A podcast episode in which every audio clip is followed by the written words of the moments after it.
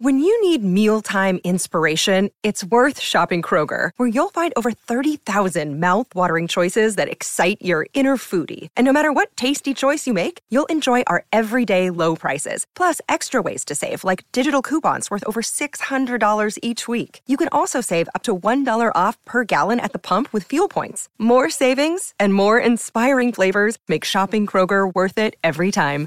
Kroger, fresh for everyone. Fuel restrictions apply. Another day is here, and you're ready for it. What to wear? Check. Breakfast, lunch, and dinner? Check. Planning for what's next and how to save for it? That's where Bank of America can help. For your financial to-dos, Bank of America has experts ready to help get you closer to your goals. Get started at one of our local financial centers or 24-7 in our mobile banking app. Find a location near you at bankofamerica.com slash talk to us. What would you like the power to do? Mobile banking requires downloading the app and is only available for select devices. Message and data rates may apply. Bank of America and a member FDIC. In 1934, P.L. Travers published Mary Poppins, the story of a magical and mysterious nanny who flies in with the east wind to lead the Banks children of London into some unusual adventures. The book became hugely popular, and among its many fans were Walt Disney's two daughters. For 20 years, Disney tried to persuade Travers to let him turn her book into a film, but she was extremely reluctant to entrust her beloved character to him. The 2013 film Saving Mr. Banks tells the story of their fraught negotiations. This entire script is flim flam. Unlike yourself, Mary Poppins is the very enemy of whimsy and sentiment.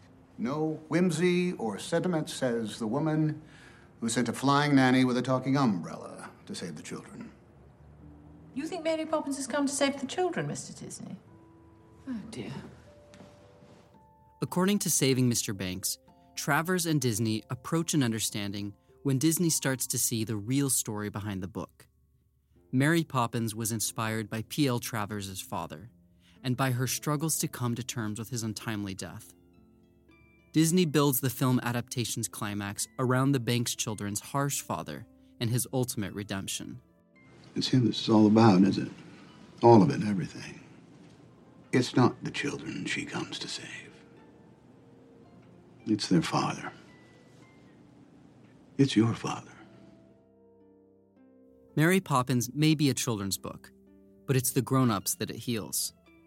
Is this still true today as children's literature finds a wider and older audience? Does children's literature, in fact, save the adults? Welcome to Ministry of Ideas, a podcast about the ideas that shape our world. I'm Zachary Davis. In this episode, we look at the growing phenomenon of adults reading books written supposedly for children and ask why children's literature holds such power and meaning for readers of all ages. The New York Times began printing its first bestseller list in 1931. The list was divided and subdivided several times over the following decades into fiction, nonfiction, advice, how to, and miscellaneous. In 2000, the New York Times announced another significant change. It would begin printing a separate bestseller list for children's books. The catalyst for this decision was the Harry Potter series by J.K. Rowling. The first book was published in the United States as Harry Potter and the Sorcerer's Stone in September 1998. In August 1999, it topped the New York Times best-selling fiction list. By June 2000, the series had been on the bestseller list for 79 straight weeks. Publishers started to complain that these and other children's books kept, quote, deserving adult books off the lists. And so the new list was created, and Harry Potter went from being called simply fiction to being called children's fiction. Through the Middle Ages and into the Renaissance, there was no separate category of children's literature children mainly read edited excerpts from the literature adults read, such as Aesop's fables or Virgil's Aeneid. But in the 1600s, English Puritans placed new emphasis on early childhood education. The philosophers John Locke and Jean Jacques Rousseau theorized that children would learn more if they were engaged by their lessons and advocated entertaining forms of instruction. Books began to be written specifically for young children, combining stories, poetry, and pictures with useful moral and religious lessons. An industry of children's literature grew up in England in the 1700s, influenced by the printer John Newbery. Over the next two centuries, the range of children's genres expanded to include fantasy, fairy tales, verse, family stories, and adventure. The most innovative and enduring works from this period include texts like Alice's Adventures in Wonderland, The Railway Children, The Secret Garden, The Wind in the Willows, and Peter Pan, books now said to constitute the golden age of children's literature. But even as children's genres developed, there was not a clear division between adult literature and children's literature in the 19th century. Many adults were enthusiastic readers of children's books, especially the boy's adventure story. And even when novels weren't specifically for young readers, authors often aim to make their books appropriate and enjoyable for an entire family. To the novelist Henry James, this was a problem. In 1899, James wrote an essay called The Future of the Novel. Children's literature scholar Christina Phillips Matson explains. Henry James wrote that we, it's time to put away childish things if the novel is going to survive, because at this point we can't continue to write works where the stories has to be limited by the strictures that were necessary for women and children. When authors wrote for both mature and immature readers, James said, quote, too many sources of interest were neglected. The solution he proposed was not to discuss these subjects more freely with children, but to create a separate literature for adults only. Writers like E.M. Forster, Virginia Woolf, D.H. Lawrence, and James Joyce took up the call for a new, more sophisticated kind of novel, and they paved the way for increasingly experimental adult literature. At the same time, Phillips Matson argues, children's literature after World War I became, overall, less inventive and less challenging. Children's books featured more stereotypically childish characters, more prosaic settings, and unrealistically upbeat endings. James's essay was a turning point in literary history. It helped make widespread the idea that adults and children ought to have separate literatures, that serious adults shouldn't read children's books, and that children needed simpler books because they couldn't appreciate complex works of art. Today, however, we may be living through another turning point. In her book, Children's Literature Grows Up, Phillips Matson argues that a revolution is occurring in contemporary children's literature. I think we're living in a new golden age of children's literature. It's a rebirth of that time where contemporary writers like Rowling and Pullman and Valente, Neil Gaiman, among many others, have rediscovered the inventiveness and complexity and literariness that made novels like Alice in Wonderland and Peter Pan so unique and so refreshing for their time. But now there's this increase in scope and content and significance of the works that are written today. What's most significant about this revolution is that it undoes Henry James's stark division. It challenges the very notion that books must be either for adults or for children. Phillips Matson attributes this change especially to J.K. Rowling. Rowling is abolishing the divide that's long existed between literature for children and literature for adults. She's incorporating previous defining characteristics of children's fantasy literature with the fairy tales and mythologies and legends and histories that she so expertly weaves into her texts.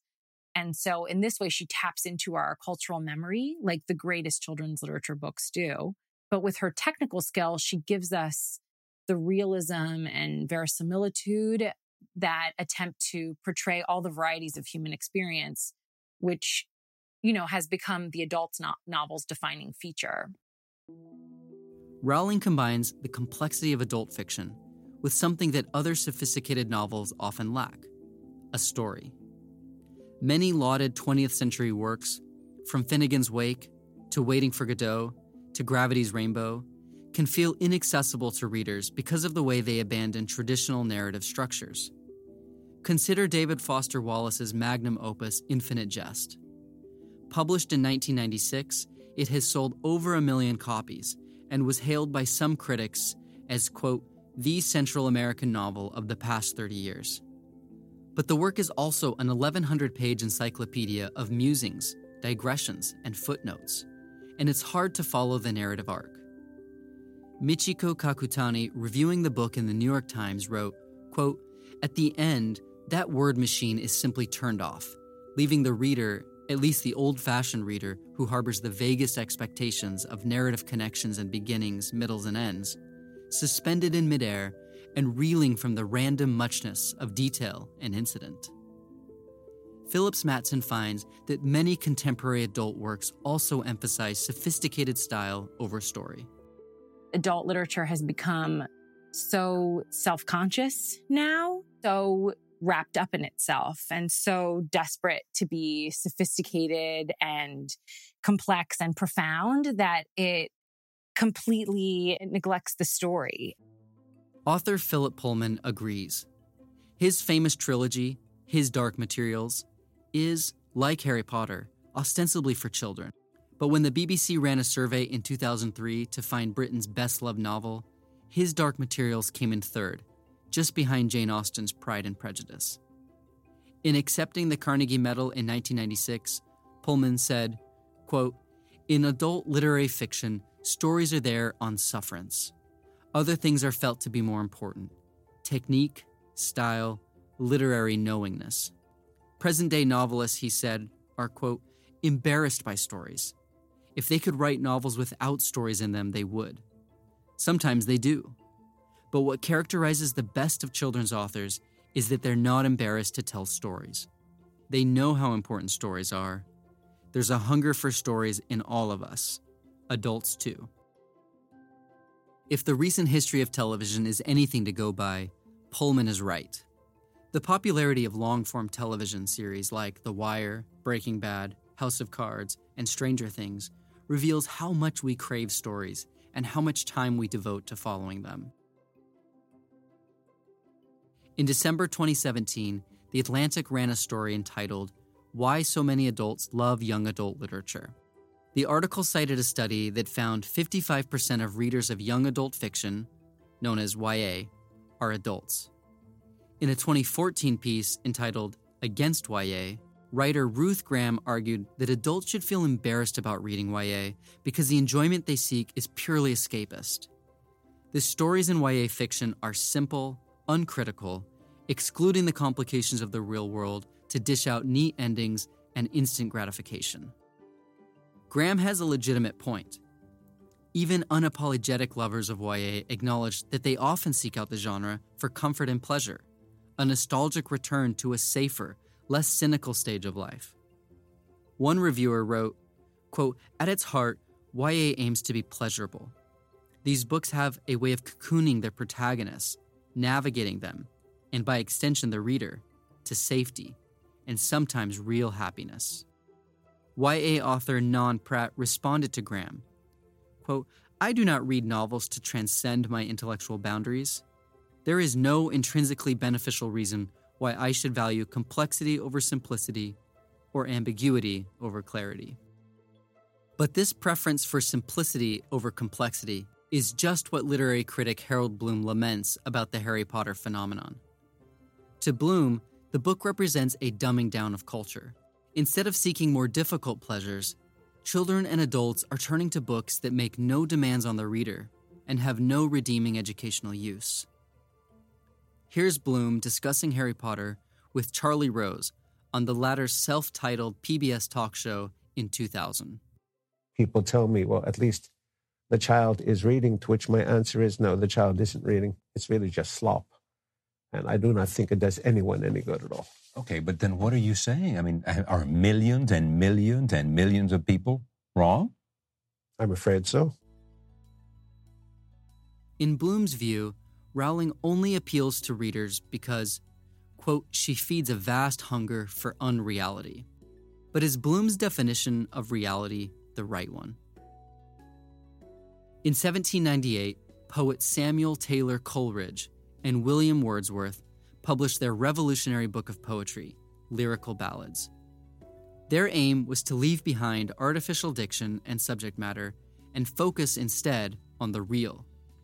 But the two authors interpreted real differently. For Wordsworth, real meant, quote, incidents and situations from common life.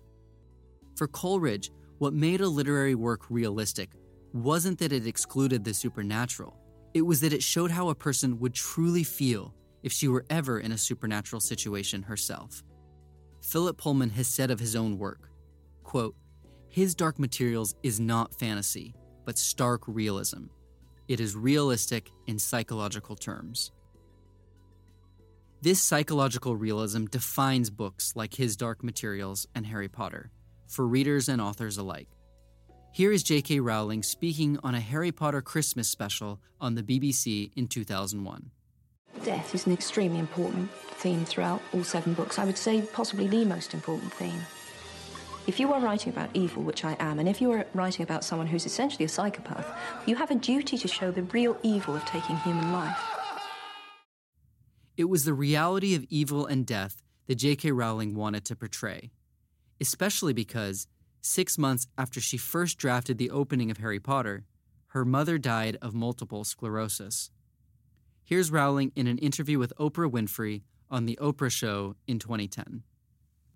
I, I, don't think it's too strong to say there wouldn't be Harry Potter. There wouldn't, you know, the books are what they are because she died. At least half of Harry's journey is, is a journey to um, deal with death in its many forms, what it does to the living, what it means to die, um, what what survives death. In his 1996 Carnegie Medal acceptance speech, Philip Pullman said that quote, "There are some themes, some subjects too large for adult fiction. They can only be dealt with adequately in a children's book." Pullman explained further to the BBC4's Omnibus program. One mistake that adults used to make about children's books is to think that children's books deal with trivial things. Little things that please little minds and little concerns about little people. And so nothing could be further from the truth. Quite the contrary, it's been my uh, observation that a lot of highly praised adult books, or highly successful adult books, uh, in recent years have dealt with the trivial things such as Does My Bum Look Big in This? And will my favourite football team win the cup? And Oh dear, my girlfriend's left me, whatever am I going to do? Whereas the children's books have dealt with ultimate questions where do we come from? What's the nature of being a human being? What must I do to be good? These are profound questions, very deeply important questions, and they're being dealt with largely not in the, in the books that adults read, but in the books that children read. One reason that children's literature can grapple with things so far beyond the everyday is that its settings often leave the everyday behind. After Henry James's essay, adult literature meant serious literature, and serious meant realistic. Fantasy was increasingly marginalized from the realm of respectable fiction. As a result, gifted fantasy writers ended up creating much of the 20th century's most groundbreaking children's literature. J.R.R. Tolkien's The Hobbit and The Lord of the Rings, C.S. Lewis's The Chronicles of Narnia, Madeleine L'Engle's A Wrinkle in Time. Fantasy is also a crucial genre for those authors who challenge the boundary between children's and adult literature today. Rowling, Pullman, Neil Gaiman, Catherynne Valente, and Suzanne Collins, to name a few. Part of the power of fantasy is that it can convey meaning in ways that realism alone cannot. One of fantasy's most powerful tools is the archetype, an image character, setting, or event that represent some universal aspect of the human condition, such as sin, death, or redemption. Certain archetypes and symbols have permeated Western literature since its beginnings, and skilled authors know how to incorporate them to infuse new books with cultural depth. The serpent, for instance, is an archetypal symbol of evil. In the book of Genesis, a serpent tempts Adam and Eve to commit the first sin. So when a serpent kills the queen in C.S. Lewis's The Silver Chair, or when it is revealed that the symbol of Slytherin House in Harry Potter is a snake, the reader remembers her past encounters with the serpent symbol and gains a deeper understanding of the new text at hand. Realistic fiction purports simply to represent the world as it is. Its objects don't stand for anything. But in fantasy, archetypes invite us to read the world metaphorically and to ponder a symbol's many possible meanings. M.G. Prezioso, a researcher of early childhood education and literacy at the Harvard Graduate School of Education, has studied the complex symbolism of the Lord of the Rings. In Lord of the Rings, I think this quest to destroy the ring and the ring itself, which is greed, it can be power, it can be political corruptness, it could also be um, outside of the realm of politics to represent some sort of injustice that we're trying to overthrow. There's a variety of ways of looking at what the ring is and what the quest to destroy it and recreate the world looks like. And so I, I think that's one of many examples in those texts in that trilogy where where you have that sort of abstract to metaphor to real life application. When a text offers a deeply resonant image, its meanings reverberate into the reader's life. When I read The Lord of the Rings, I'm not just thinking about what the ring means to Frodo. I'm also thinking about what evil, or death, or power mean for me in my life. Children's fantasy literature invites us to ask those questions. We live out our life and make sense of the world, not only in story, but in metaphor. And I think that a book like The Lord of the Rings, those three mini epics, they're abstract as much as they are realistic. And I think there's something about that where they can be applied to a variety of life circumstances because they're fantastical and they're not specifying what exact metaphor they're trying to reach. And so I think that maybe in a realistic story that's geared towards a very specific person or group or place, you don't get that same sort of universal appeal. This theory that the symbolic quality of fantasy fiction gives it a nearly unlimited range of possible meanings is part of the philosophy behind the podcast Harry Potter and the Sacred Text, which is hosted, like us, at Harvard Divinity School. Hosts Vanessa Zoltan and Casper ter read Harry Potter as Christians would read the Bible or Muslims would read the Quran uncovering new meanings each time they revisit the book. ter explains the theory behind this practice. We talk a lot about faith um, in the sense that we want to return to this text time and time again because we believe it has something to teach us. So we, we talk about the idea that um, you know the more time you spend with a text, the more blessings it will give you. Zoltan and ter use a traditional practice called lectio divina, meaning sacred reading, they choose a passage and analyze it four different ways. So we think about what does this phrase literally mean? What's the kind of allegorical meaning? What, what images or stories or songs does this remind us of? Then we think about what does it remind us of in our own life experience? You know, have we been in a situation like this? As ter and Zoltan produced the show, they found that hundreds of their listeners feel the same way about Harry Potter. They too engage with the text this way It's been amazing to to hear from our listeners about how they how they already engaged with Harry Potter. I mean, one of the reasons we kind of dared to do it was that people were already saying, you know, my mother died from cancer and through those last few months I just kept rereading the Harry Potter books or I just had a breakup and I reread book 6 like 5 times in a row or like people were already turning to these texts in a way that seemed to be doing much more than entertainment in their lives. The fourth part of Lectio Divina has to do with moving from the text to the world. Traditionally, you would ask, you know, what is God asking you to do through this text? We phrase it a little differently. We say, you know, what's the text inviting us to do? One group that has accepted the book's invitation to action is the Harry Potter Alliance, an activist group that channels members' passion for the series into a passion for real world causes of the kind the book's characters might support. One campaign was entitled, What Would Dumbledore Do? On March 24, 2018, thousands of people across the world joined in March for Our Lives, a demonstration advocating stronger gun control after a mass shooting at Marjory Stoneman Douglas High School in Parkland, Florida. On March 26th, CNN ran a story with the headline Harry Potter inspired the Parkland generation. Parkland activist Emma Gonzalez compared the student protesters to Dumbledore's army, a group of young people who rose up to fight when no one else would. If we want to know why adults love children's literature, this may be the most powerful reason of all. Our own moral sense and motivations are shaped and inspired by the big questions that children's literature asks and the moral battles its characters fight. Christina Phillips Matson explains. When you finish a children's book, I think most of the time you're not holding an object that's morally neutral. You know, you've been moved in some way or you've learned something. Usually children's books challenge us to be better. And adult novels don't really do that anymore. And I think I think that's an innate human need. These moral battles are at the heart of many of the stories we love most.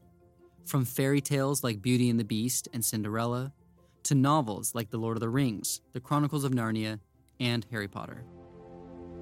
I wish the ring had never come to me. Wish none of this had happened. So do all who live to see such times, but that is not for them to decide. All we have to decide is what to do with the time that is given to us. Ella, my darling, I want to tell you a secret. A great secret that will see you through all the trials that life can offer. You must always remember this. Have courage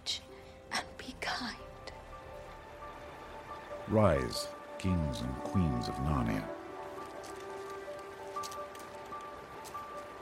All of you.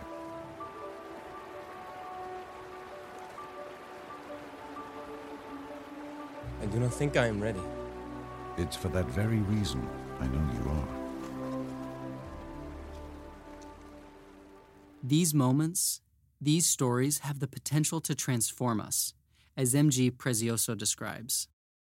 It's, it's the same reason that it somehow sometimes gets a lot of criticism, which is that, oh, it's oversimplified, or oh, well, life is not reduced to good versus evil. But I do think that there's something appealing about seeing the world not only as it is, but how it could be or should be. And I think that when you mm. read those kinds of books and those kinds of stories, it's inevitably inspiring because you see what can be and you are then given this vision and trying to figure out different ways to carry that vision out and to make that vision a reality. And I think that I think that in some ways there's no better genre for that than children's literature. That's one of the greatest gifts children's literature can give us. Seeing the world not only as it is, but as it could be. In her 2008 commencement speech at Harvard, J.K. Rowling said this We do not need magic to transform our world. We carry all the power we need inside ourselves already. We have the power to imagine better. We as adults turn to children's literature because it helps us imagine better. When we read these stories and find these noble characters, they inspire us to be like them. Our heroes may come from fictional worlds, but when we follow their model, we can change the real world. We can ensure that goodness and heroism aren't just a fantasy.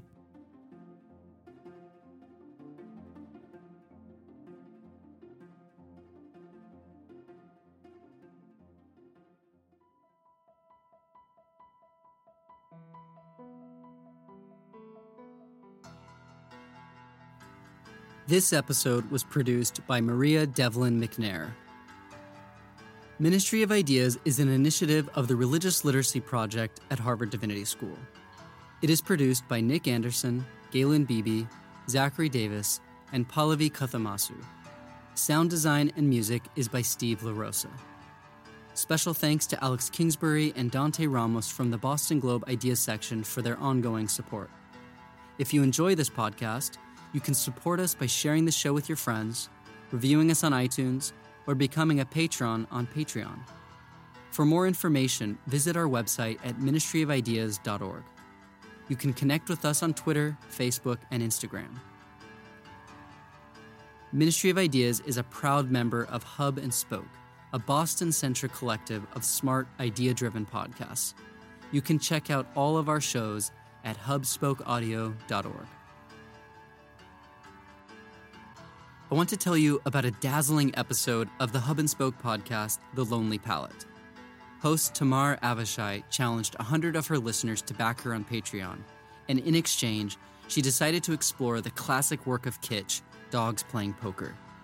The resulting episode is a phenomenal exploration of art, culture, and socioeconomic class, and it also features a bunch of poker playing dogs. Check out thelonelypalette.com to tune in or anywhere podcasts are available.